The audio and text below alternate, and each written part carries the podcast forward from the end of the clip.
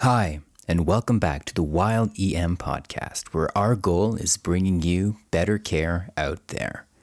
Now, to start today's show, I have a few questions for you. If you believe not all studies have valid results, or if you believe the results from said studies may not apply to the patients you are treating, or if you believe half the recommended dose of acetazolamide is enough to prevent AMS in hopes of still being able to enjoy your favorite carbonated beverage at high altitude, then you need to stay tuned for another episode of the Wild EM Journal Club.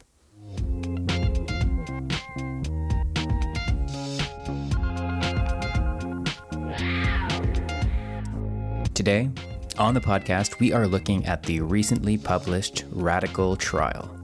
An often overlooked element of evidence based medicine is the ultimate correlation between how cool a study title sounds and how good the research in said studies are.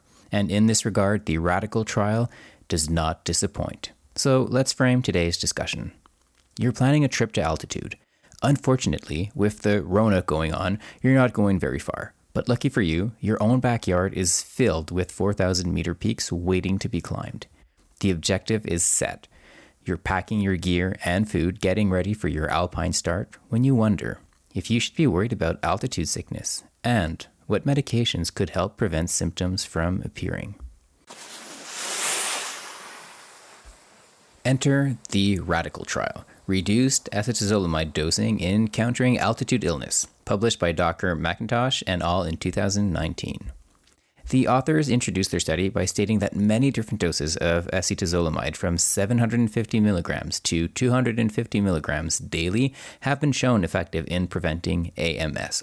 With this in mind, they wondered if even lower doses could achieve the same results.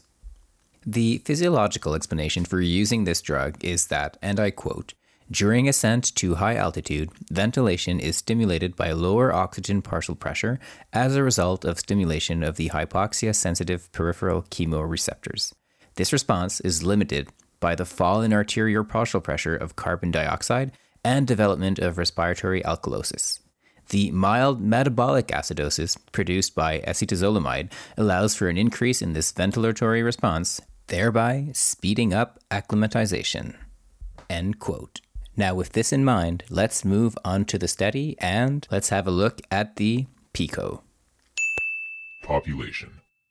The authors include adult patients over 18 years of age with no history of medical conditions, including kidney disease, liver disease, glaucoma, to name a few. But go check out the article for a full description of the exclusions. Furthermore, they excluded anyone allergic to acetazolamide, obviously, or sulfa drugs, as well as anyone taking any medications known to prevent AMS. They do note some patients in the study were taking ibuprofen, as studies showing a possible beneficial effect of ibuprofen on AMS were published after their study was initiated. Intervention. Acetazolamide, 62.5 milligrams oral twice daily. Control. Acetazolamide, 125 milligrams oral twice daily. Outcome. The primary outcome was the incidence of AMS. This was determined as reported by patients' questionnaires that they would complete twice daily. And with no further ado, on to the results. There was no significant difference in the rates of AMS between the two groups 55% of the patients in the reduced dose group, compared to 60% in the higher dose group, had AMS. So, the results of this study show that a lower dose is just as good to prevent AMS. But let's dig a little bit deeper. Now, first off, this study was a randomized control trial. The medications were formulated and randomized in Utah, so the participants were blinded to their treatment group. But not all the intended participants were included in this study. The authors recruited patients in Alaska and Nepal, but ultimately chose only to include the patients from Nepal in their analysis. They justified their decision, stating that the technical exertion and ascent patterns between these two groups would interject bias. From what I understand from reading the article, it seems that they decided to drop the Alaska patients' data after the data collection phase. I could not find the data from these patients in their article, but it would be interesting to know if including that data would ultimately change the study's conclusions. The recruitment for this study was done by posting flyers online, and having research assistants approach trekking groups in Nepal. Now, in a perfect world, it would be interesting to know just how many potential patients could have been recruited for the study. The fact that the study population was to some degree self volunteering may introduce some selection bias into the results. Another way to put this is we could hypothesize that only new or less prepared climbers would be willing to participate in this blinded study, but experienced climbers who very well knew that they didn't need AMS prophylaxis, or maybe even experienced climbers who knew that they always need 250 milligram dose to prevent AMS, likely would have declined to participate. Now, I did say that this is in a perfect world because performing such a study would be nearly impossible in this context, and I must say I think the authors did a great job. Now, this study was a non inferiority study. We've talked about this in episode 5, so do check that out if you haven't already. The non inferiority margin was set at 20%, meaning a 20% difference in the incidence of AMS between the groups would still conclude both treatments to be quote unquote the same.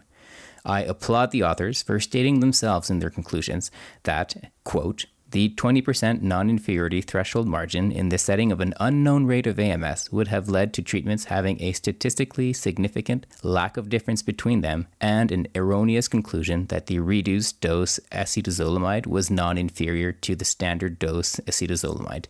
End quote.